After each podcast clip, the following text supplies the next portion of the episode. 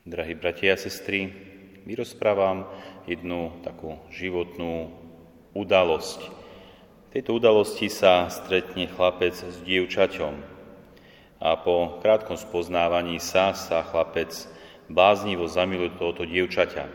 Dievča to vycíti, vybadá, že ten chlapec je do nej bláznivo zamilovaný. A tak dievča povie takú jednu zvláštnu vetu. Povie mu, ak ma miluješ, tak mi kúpiš kvety. Dobre, chlapec je kúpil kvety. Ďalej pokračuje, keď ma miluješ, kúpiš mi prsteň. Ak ma miluješ, kúpiš mi šaty, kúpiš mi auto, kúpiš mi... A dievča pokračuje. Ako by sme, milí bratia a sestry, nazvali toto dievča, alebo ako by sme nazvali správanie tohoto dievčaťa. Určite vidíme, že to nie je až také správne, keď akoby podmienuje svoju lásku toho chlapca a zároveň si želá niečo, čo by chcelo. Mohli by sme ju nazvať, že vypočítava. Vypočítavo sa správa tomu, kto ho miluje. A skúsme ísť skrz tento príbeh do dnešného Evanielia. V dnešnom Evanieliu sme počuli vetu Ježiša Krista, ktorý hovorí, ak ma milujete, budete zachovávať moje prikázania.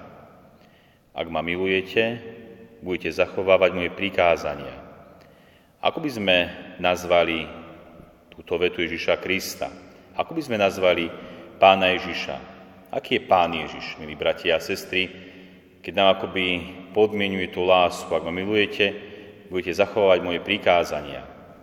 Nechajme si to pomenovanie Ježiša Krista možno nakoniec a skúsme sa viac zapozerať na túto vetu Ježiša Krista, ktorý akoby kladie na tú úroveň lásky a prikázania.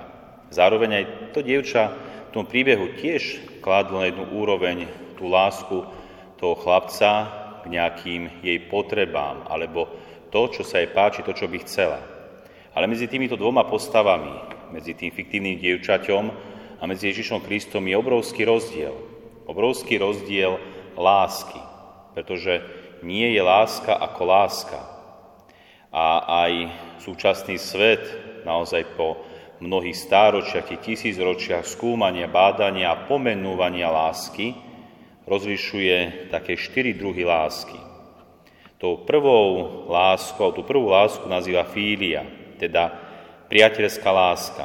To znamená mať priateľov, priateľa a tešiť sa z jeho prítomnosti, konverzovať s ním. Ak máme dobrého priateľa či priateľov, sme šťastní a život stojí za to žiť.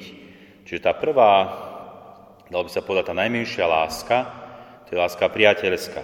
Druhá alebo druhý stupeň tej lásky je láska eros, láska erotická alebo sexuálna.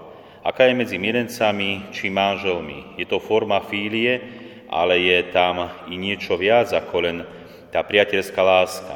Keď sa zamilovaní, keď sú zamilovaní, nevšímajú si svet a realitu okolo seba a patrične si dokazujú tú svoju lásku.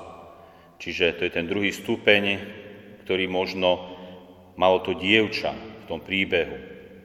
Tá tretia láska sa nazýva caritas, alebo láska opatrovateľská. Najtypickejším prejavom je láska rodičov voči deťom. O tom, že je to láska, nie pochyb. Nie je to zároveň ani fíria, ani eros, ale je to láska, ktorá sa stará, ktorá opatruje, ktorá dáva. Čiže láska, naozaj tá rodičovská, je takým najkrajším dôkazom.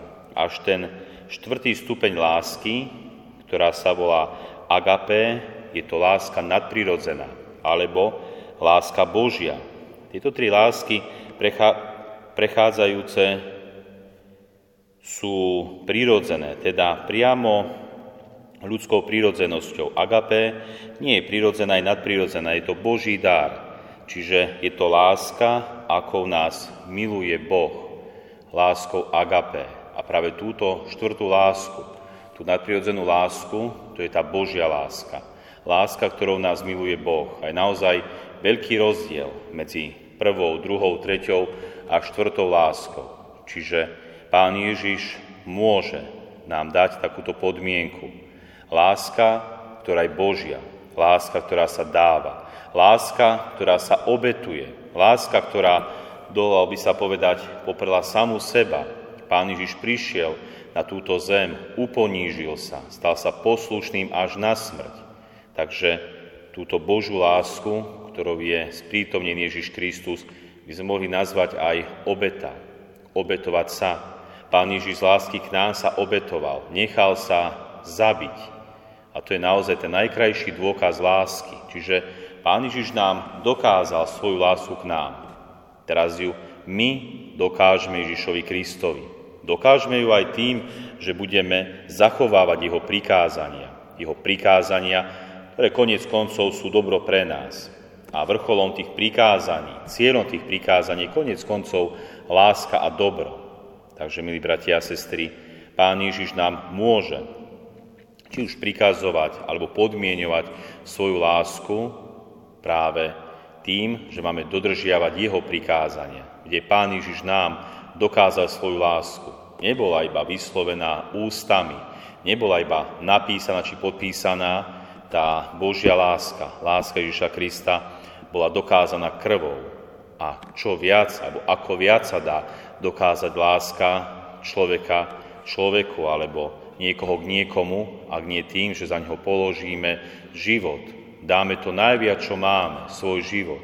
Tak to bola dokázaná tá Božia láska k nám. Takže aj my, milí bratia a sestry, milujme jeden druhého, dokazujme tú svoju lásku jeden k druhému a nech je nám vzorom, inšpiráciou sám Ježiš Kristus, ktorý nám dal príklad a my robíme podobne. Amen.